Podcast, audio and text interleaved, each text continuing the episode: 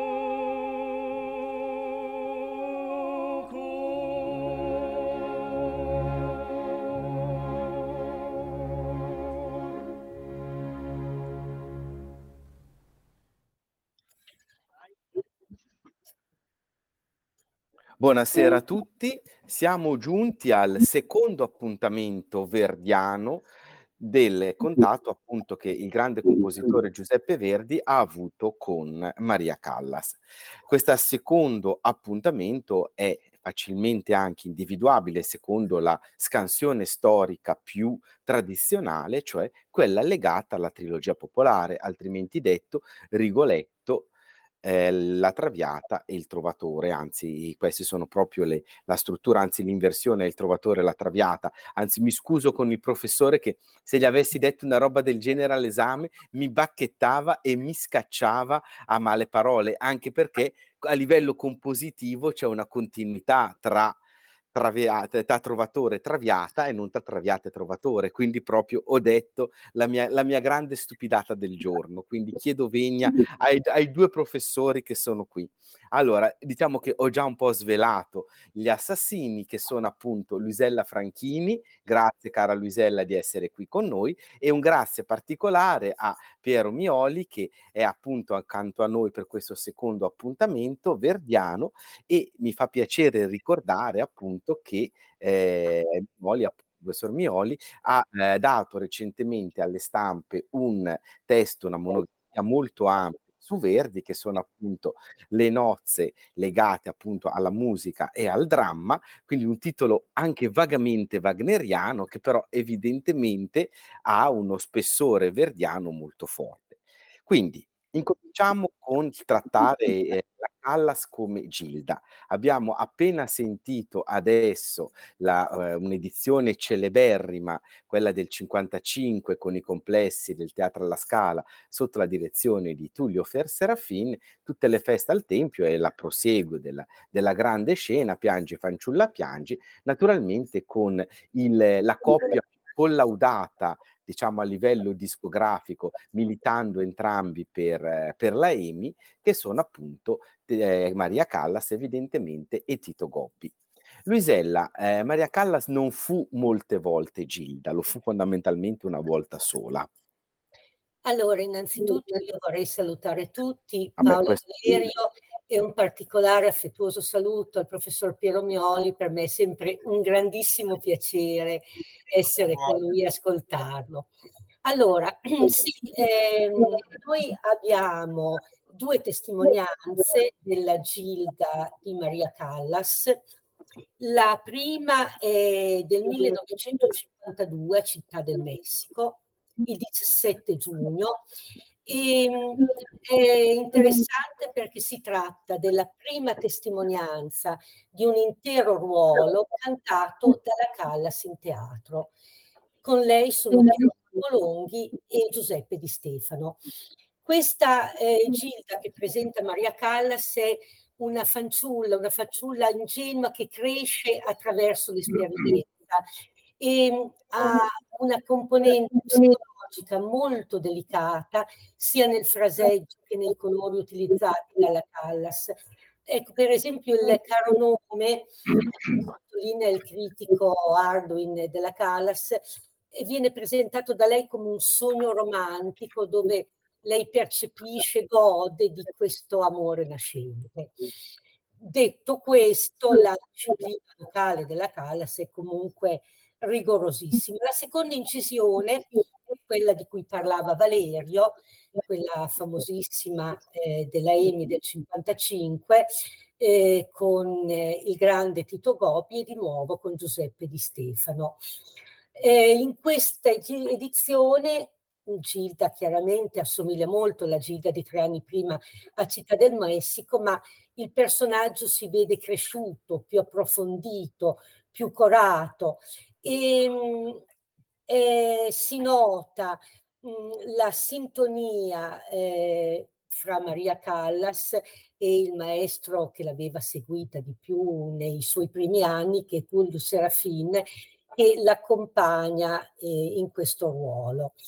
Verdi eh, aveva definito il Rigoletto una lunga serie di duetti e è quello che emerge proprio fra la Callas e Gobbi in questa particolare edizione. Ora lasciamo la parola a, eh, a Piero Mioli perché c'è una questione che è un pochino sollevata da, da tanta critica, ma anche da tantissimo pubblico, cioè la Callas Gilda sì o Gilda no? Nel senso che grandi sono le qualità, che diceva anche adesso Luisella, oggettive di questa Gilda, cioè tanto nel, nell'edizione del Messico, molto apprezzata anche da Celletti, che era anche quel personaggione che conosciamo, e mh, l'incisione comunque del 55, in cui magari non è così fresca a livello di vocalità, ma a livello di fraseggio è di livello, però dall'altra parte si è sempre individuato, e molta critica l'ha fatto, un certo tipo di estraneità della voce della Callas, per certi versi più drammatica, più ferrigna, poco adeguato al canto angelicato, ingenuo di fanciulla di Gilda. Quindi ci sono queste duplicità di critiche. Io quello che ho sempre pensato, e dico molto brevemente per poi lasciare la parola a te, è il fatto che forse se un limite c'è, è che la Callas non ha potuto operare quella maturazione del personaggio che invece ha operato su un altro ruolo per certi versi simile, che era un po' quello di Lucia di Lammermoor. Quindi la, la Lucia della Callas è una Lucia ricchissima, approfondita, due incisioni in studio, molto portata in teatro, un bagaglio live importante, un'evoluzione e nessuno nega una statura altissima alla Lucia della Callas, su Gilda invece c'è un po' di meno. Quanto c'è di vero? Quanto condividi di questo e quanto invece no? Ma intanto io mi meraviglio che nel 1952 si chiedesse a un soprano come Maria Callas di cantare Rigoletto.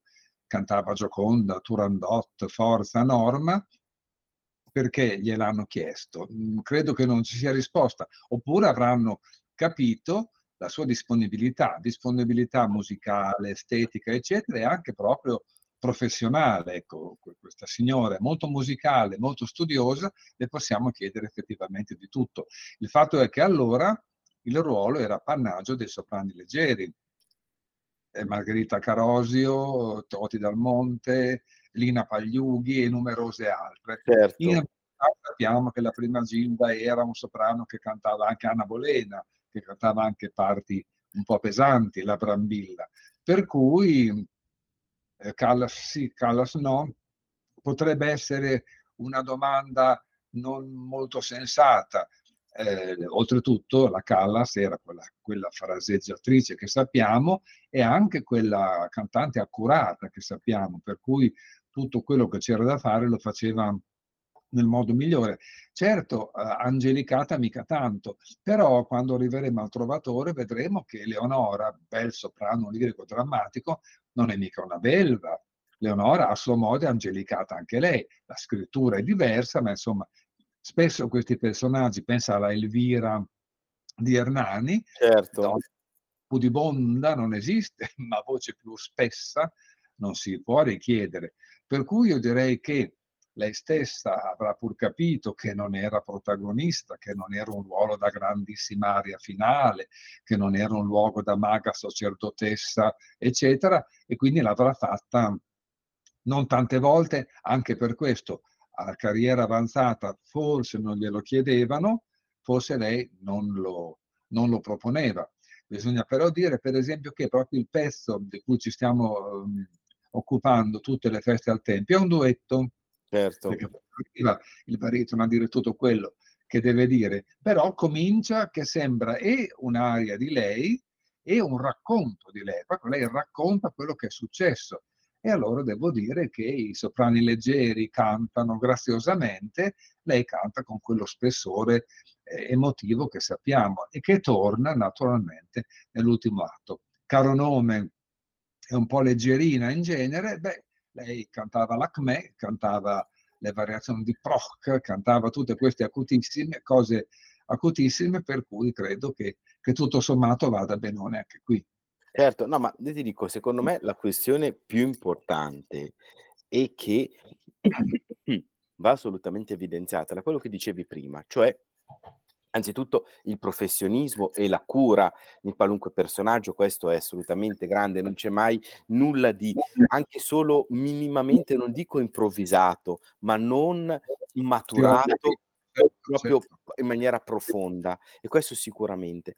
Ma abbiamo anche la volontà di eh, dare una lettura per certi versi anche correttamente drammatica in maniera veramente ottocentesca, cioè tu parlavi della creatrice che appunto è il, è il, questo soprano Brambilla che aveva comunque anche al suo, eh, al suo attivo personaggi di spessore donizettiano, evidentemente Anna Bolena, sicuramente, quindi anche una cantante di un certo tipo di carattere che poteva emergere e fare una crescita di livello. Se noi abbiamo anche incisioni complete, non so, della Capsir piuttosto che della Pagliughi, eccetera, eccetera, questa crescita drammatica tende a perdersi e quindi il, il famoso connubio di eh, musica e dramma, evidentemente al di là di un alto magistero vocale, che su questo nessuno ha assolutamente nulla da dire, però viene un pochino in secondo piano. Essendo la fraseggiatrice, la Calmas, quella che, che noi conosciamo, nota assolutamente di più,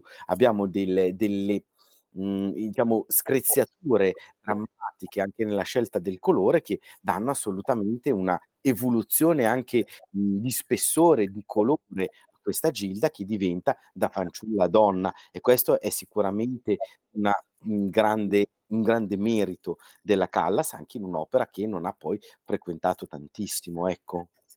E non dimentichiamo che nella vendetta dice cose diverse, ma canta le stesse cose di Rigoletto, quindi l'energia, la forza, il non virtuosismo nella, nella stretta del duetto ci vogliono. Assolutamente. No, no, ma per quello che dico, cioè io mi ritrovo molto in anche in quello che dicevi, è un discorso abbastanza assurdo parlare di Gilda sì e Gilda no.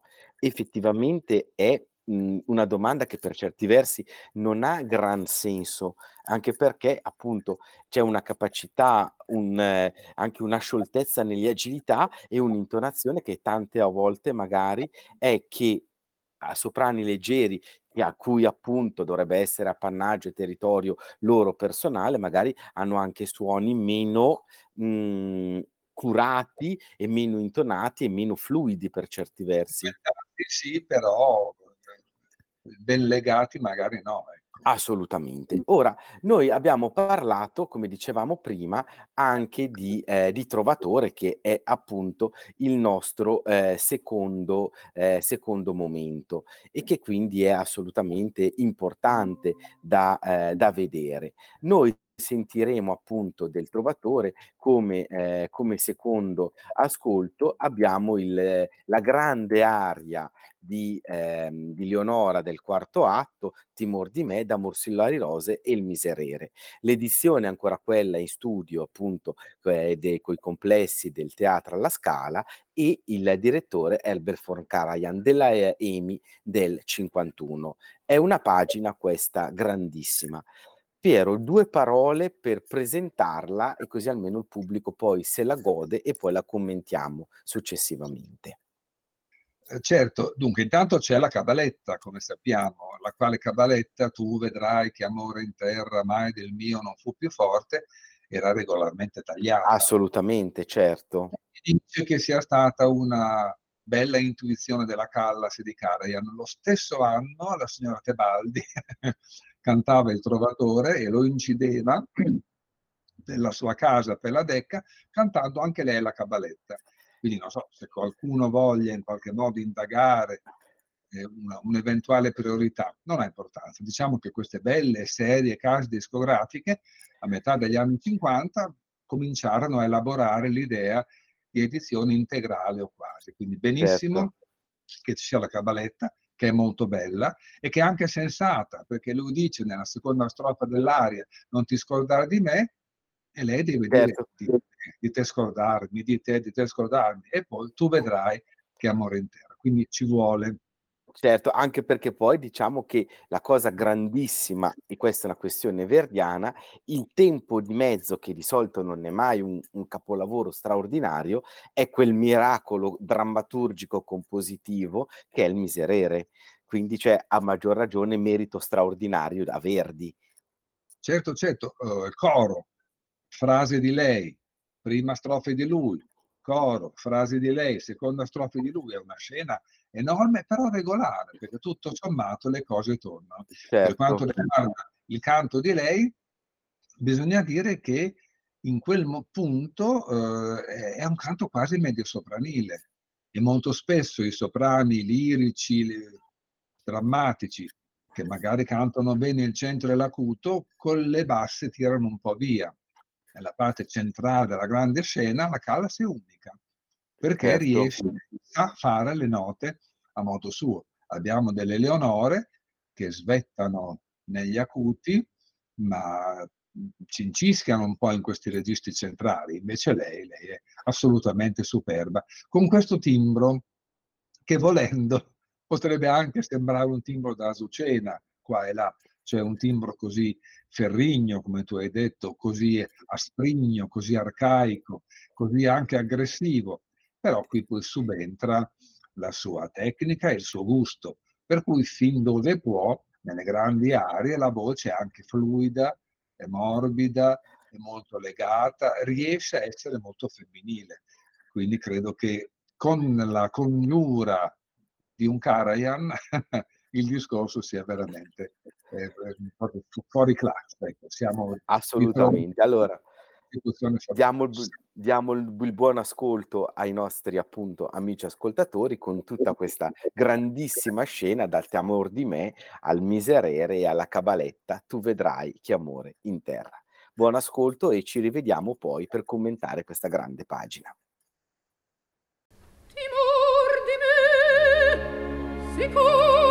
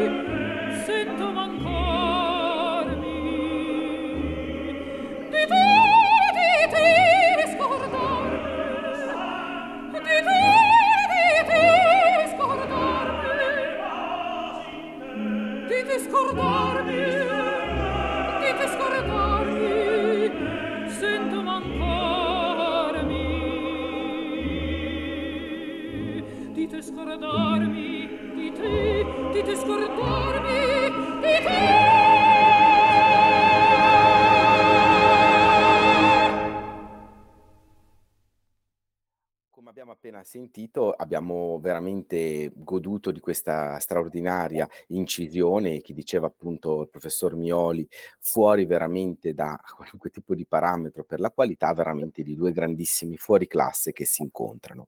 Se questa incisione, cara Luisella, è per certi versi l'ultima testimonianza discografica in studio, Il Trovatore comunque è un'opera molto testimoniata soprattutto nella prima parte della carriera. Sì, abbiamo il debutto nel 1950 a Città del Messico e quando la Callas viene scritturata per la prima Leonora della sua carriera, chiede al maestro Serafin eh, di prepararla nel ruolo. E con sua sorpresa Serafin rifiuta dicendo che non aveva intenzione di svolgere un lavoro che sarebbe stata competenza di un altro direttore. Di conseguenza la Callas si preparò da sola per questo ruolo molto impegnativo, con, riferiscono i cronisti me- messicani, risultati eccellenti. Eh, I Conti di Luna, questa edizione, è il grande Leonard Warren ed è la prima volta ehm, che canta, cantano insieme, sarà l'unica volta, scusatemi, che cantano insieme, sostituito poi nelle recite successive. Eh, la recita successiva è quella del 1951, diretta da Tullio Serafin, e Marino è l'autore eh, che era stato insieme a Serafin uno dei primi e più convinti sostenitori della Callas. A proposito del maestro Serafin, eh, si erano conosciuti nel 1947 eh, in occasione del debutto della Callas in Gioconda all'Arena di Verona e ebbero sempre un rapporto molto stretto, eh, soprattutto prima parte della carriera della Callas, il loro rapporto poi va avanti fino alla seconda incisione di Norma del 1960. Poi abbiamo un live del 53 alla Scala, direttore Antonino Botto, con Carlo Tagliabue nel ruolo del Conte di Luna, Gino Pena e la Zucchera di E. Bestignani.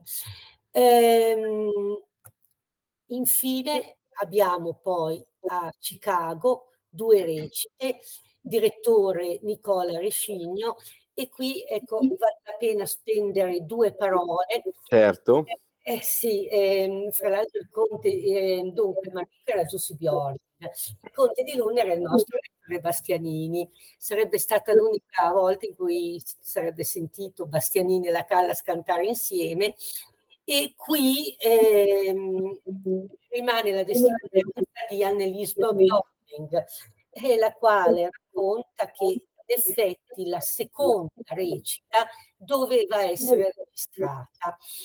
E ehm, un membro importante della compagnia, cito la signora Bjorling, che preferì rimanere nell'anonimato, dichiarò Sfortunatamente sono quello che si è dimenticato di inserire la spina. Mm, perché molto spesso, come dicevi, cioè, eh, le cantanti potevano anche avere momenti altissimi. Io penso, non so, alla Rangi Lombardi, che era una vocalista eccellente, ma non riusciva magari a rendere quel tipo di spessore data queste pagine. Quindi io direi che è anche un ruolo, per così dire, quasi storico della Callas nell'aver dato questa nuova interpretazione a, alla figura di Leonora. Senza citare, ma la, se ne parlava, eh, un attimo fa, timor di me, sicura, presta è la mia certo. difesa. Certo il personaggio è quello che sappiamo, ma il canto è una vigoria notevolissima. Questo timore di me, questa domanda retorica con uno strano ehm, genitivo, timore di me vuol dire timore in me.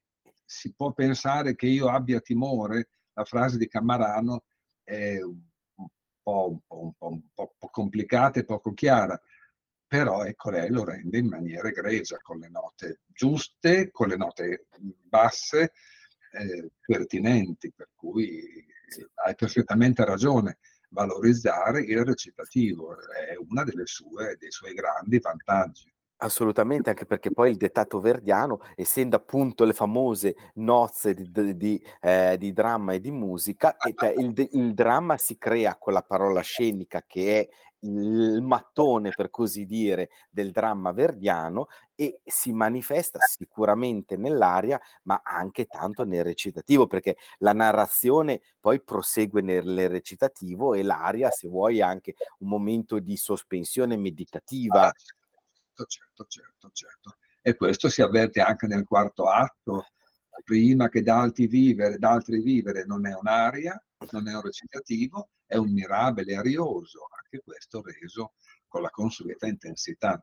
Certo, certo. diciamo che approdiamo a quello che forse dei tre personaggi è quello che il, anche il grande pubblico identifica maggiormente con, con la Callas della trilogia popolare che è La Traviata. Evidentemente grande eh, notorietà, gli è stata data la Traviata, che è stato poi un caso diventando quasi leggenda, appunto la, il mitico allestimento del 55 con Visconti, ma la Callas è stata anche prima di, eh, di Visconti una grande Violetta. Noi ascoltiamo però proprio la, la, ascolteremo tra poco la grande scena finale del primo atto proprio dell'edizione del maggio del 55 con la direzione di Giulini e ehm, Piero due parole prima di, eh, di questa appunto da estrano a forse lui sempre libera eccetera eh, due parole che accompagnino appunto l'ascolto per il nostro pubblico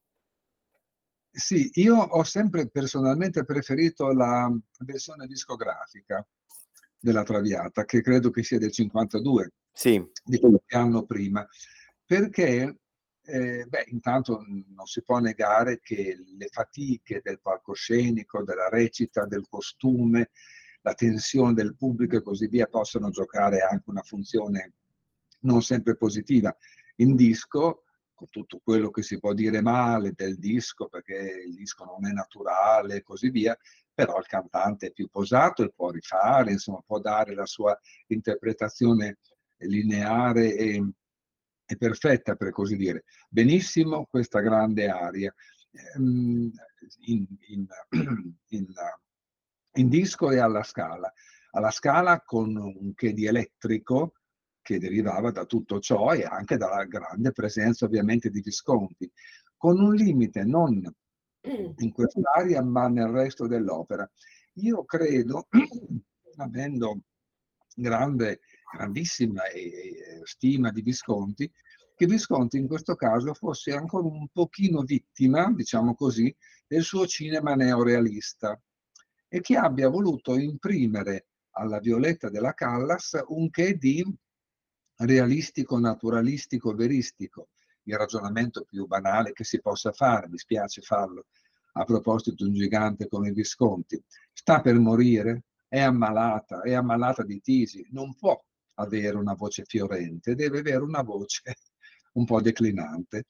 Questa traviata, specie nel secondo e nel terzo atto, è la traviata di una donna sofferente, il che sta bene, però di una donna che è quasi costretta, obbligata, invitata a smorzare un po' la voce.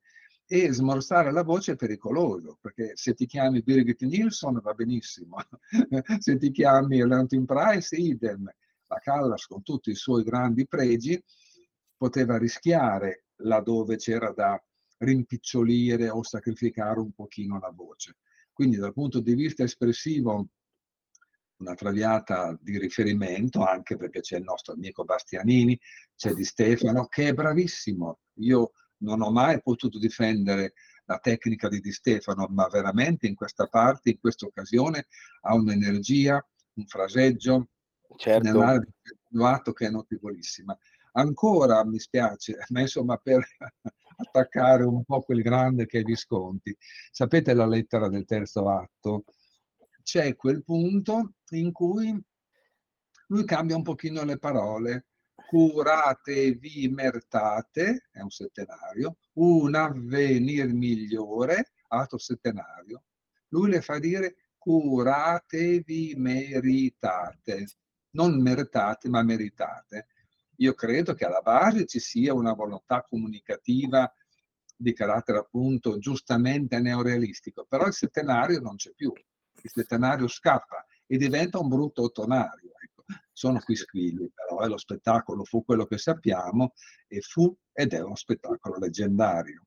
Benissimo, allora godiamoci comunque, perché evidentemente non possiamo ricreare tutto, però essendo un live anche di qualità buona, godiamoci e riviviamo ancora una volta questa grande leggenda del finale primo di questa mitica edizione. Buon ascolto al nostro pubblico.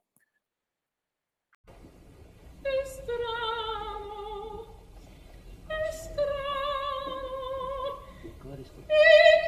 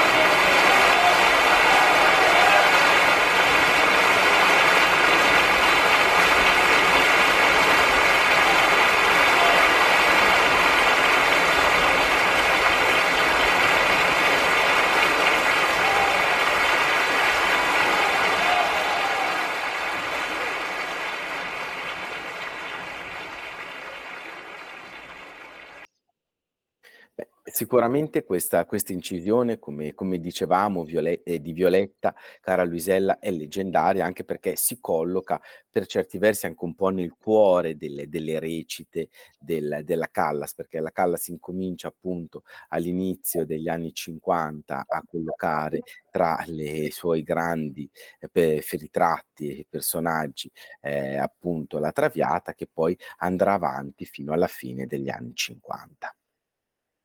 Sì, allora, eh, il debutto è a Firenze, al Teatro Comunale nel 1951, con eh, Tullio Serafin, direttore. E il, la prima testimonianza invece audio che abbiamo è di circa sei mesi dopo a Città del Messico.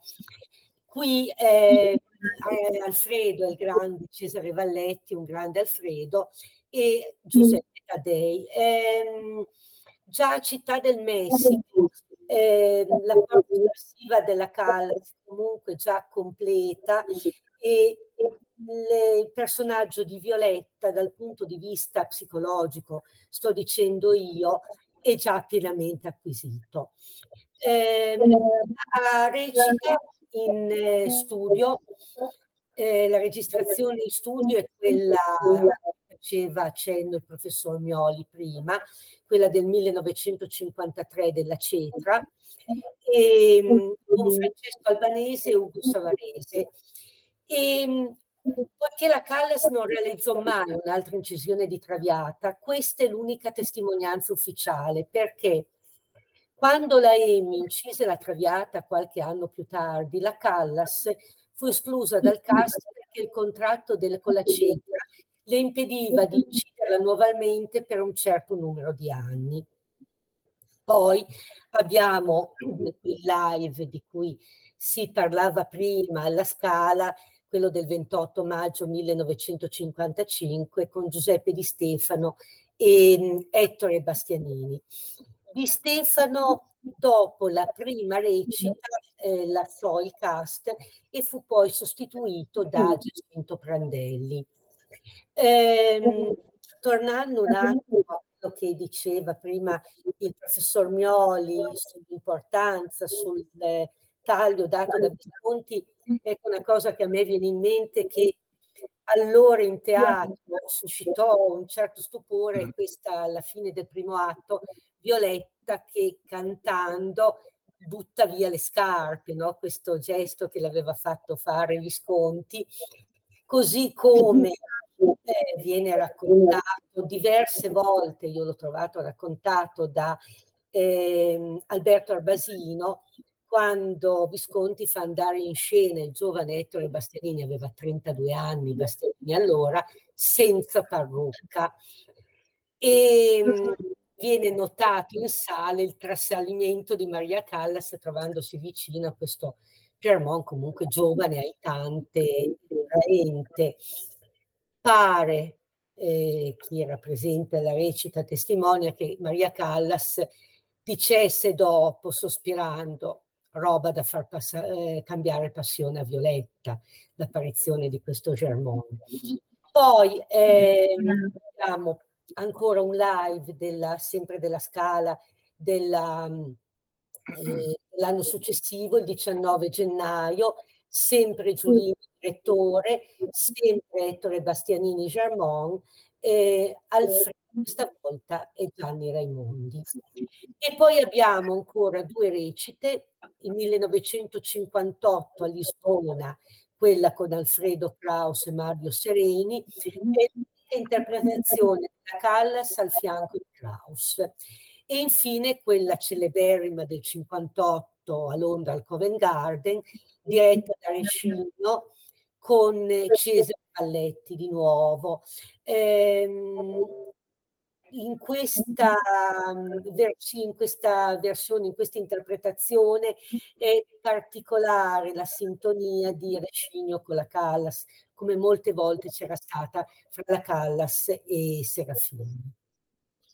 Ecco, noi abbiamo già ehm, trattato tanto, Piero, del valore della, eh, della Callas come Violetta. Quello che io reputo storicamente più importante è che, come dicevi, cioè, al di là dei difetti di, dell'incisione della Scala piuttosto che dell'ottimo live eh, di, di, Lisbona o ancora eh, l'incisione per eh, del Covent Garden o come dicevi l'incisione in studio della Cetra, comunque nel complesso c'è molta mh, letteratura si è scritto sul ruolo e sul taglio della Callas e soprattutto cioè veramente Violetta dopo la Callas è stato qualcosa anche di diverso, cioè rimane comunque autenticamente un, eh, un punto di riferimento. In che cosa secondo te ancora oggi c'è cioè, una cantante giovane dice io mi rapporto a cantare Violetta, ho quel modello lì, diciamo, ideale, però io la devo concepire come un modello a cui faccio riferimento, magari rispetto anche ad altri cantanti che sono venute dopo che hanno pur fatto molto bene, non so, la Caballé piuttosto che la Sutherland e ancora la Scotto e ancora, cioè tante altre cantanti di, di livello. Certo, c'era un antico adagio nelle classi di canto, comunque anche credo nei loggioni e così via, per cui la difficoltà di Violetta è che ci sono tre atti con tre esigenze diverse. Il famoso soprano leggero nel primo atto, soprano lirico nel secondo, soprano drammatico nel terzo. Naturalmente non è vero, perché Verdi eh, scrisse una parte che aveva tutta la sua omogeneità, brillantezza anche un po' frenetica nel primo atto, commozione nel secondo, disperazione nel terzo, quindi tutto abbastanza regolare, anche considerando le prime, la prima Violetta un po' fallimentare, la eh, Donatelli, eh, Salvini Donatelli, pare che fosse il tipico soprano un po' cicciottello e comunque abituato a cantare puritani, le cose di bel canto puro. Ecco, con Violetta poteva funzionare un po' meno. La seconda, Maria Spezia, pare che fosse una bella signora slanciata, con voce non esaltante, però ecco, in questo caso la figura fu determinante. Per farla breve, credo che la Callas avesse tutti gli strumenti per essere soprano leggero, soprano lirico, soprano drammatico, qualora fosse vera questa distinzione. Certo.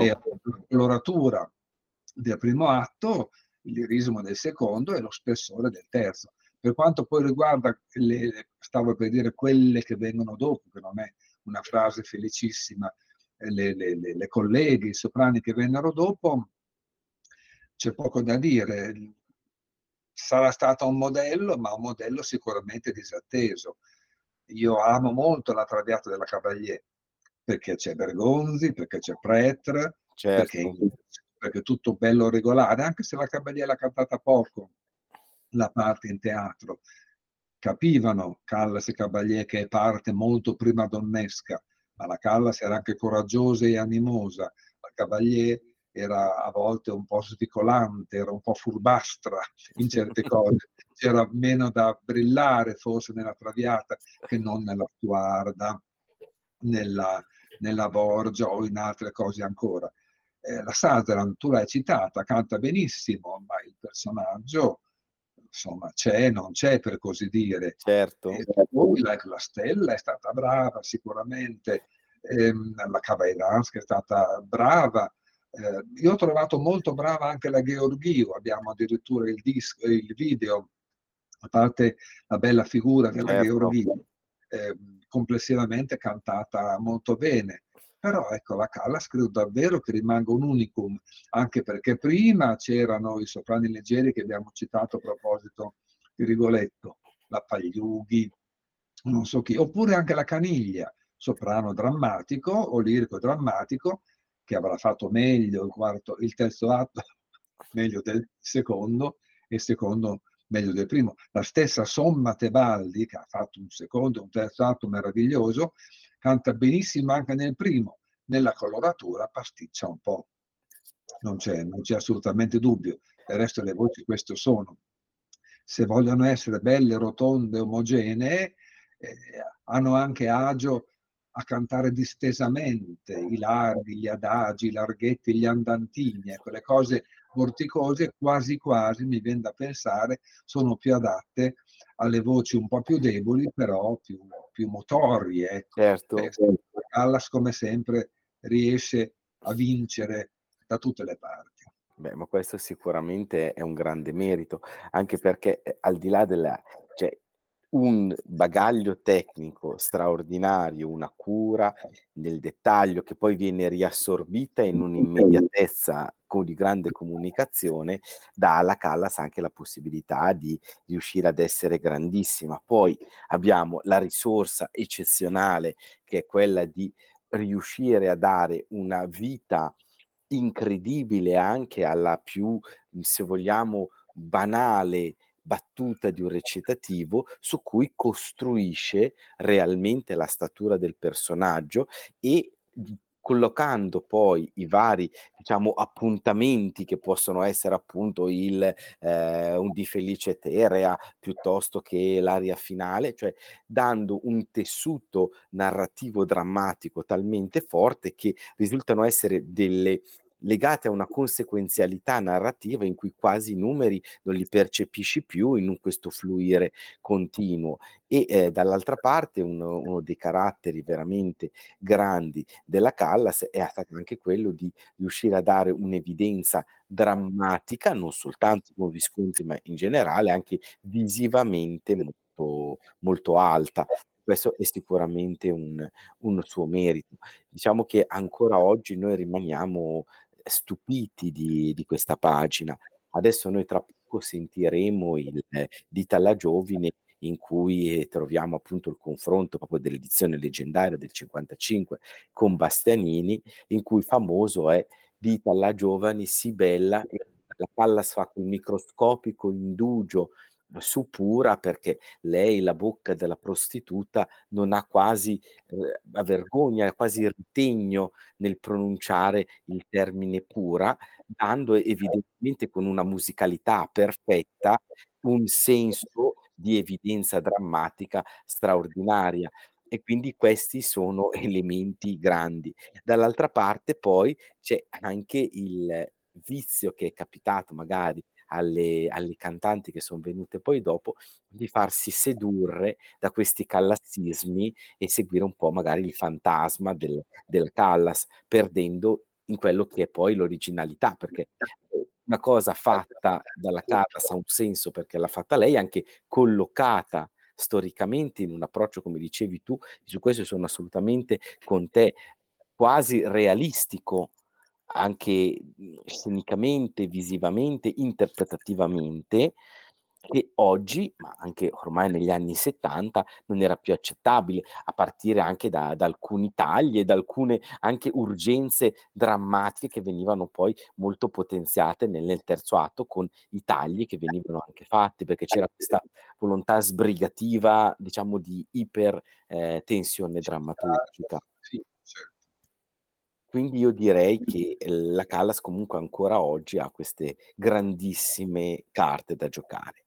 Prima di congedarci, di salutare il nostro pubblico e di dare appuntamento al prossimo nostro incontro che sarà sul secondo Verdi, per così dire, che va dai Vespri fino a, diciamo, a inciso in tardissima, eh, in, in tarda parte della carriera, anche la canzone del Salice, evidentemente la Callas, però diciamo da, da Vespri a, eh, a Otello, se così vogliamo, un'ultima pennellata, Piero, sulla complessità dell'approccio della Callas alla trilogia popolare. Eh, sono opere eh, molto ravvicinate, ma sono opere anche ben diverse dal punto di vista della scrittura vocale.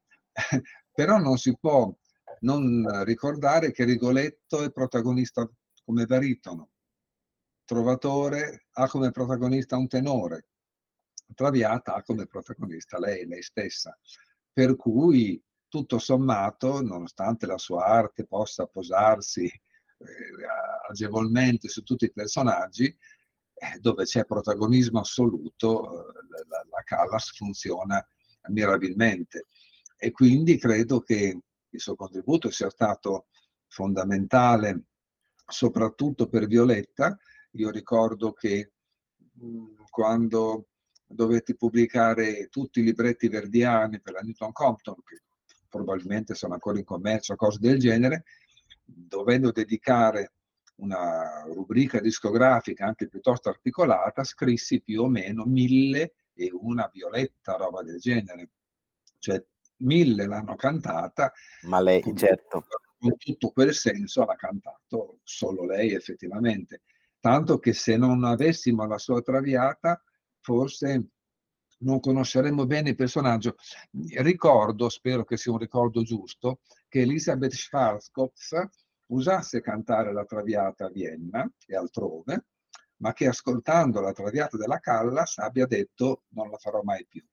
Visto come la fa lei, visto come si deve fare in Italia con la sensibilità italiana, io la levo dal repertorio. Forse la faceva un po' come Anna Glaveri, non lo so, la faceva in una maniera un po' da, da, da grande, bello operetta, signora voce, eh, la Starsco poi certo. anche grande, su questo non c'è dubbio, però eh, lo spessore che dava lei al personaggio era inaudito allora e forse è inaudito anche oggi. Assolutamente. Io ringrazio Luisella per il suo contributo storico, grazie, e naturalmente a Piero, grazie per essere stato nostro ospite e per avere dato comunque il, il suo taglio assolutamente di livello e chiudiamo appunto con un buon ascolto per il, il nostro pubblico con la celeberrima eh, duetto di Talla Giovine, è una parte un pochino scorciata perché è una parte molto lunga, appunto l'edizione del 28 eh, giugno del 55 alla Scala. Io ringrazio ancora Luisella e Piero e, e buona serata e buon ascolto. Grazie a voi. Buona serata. Grazie.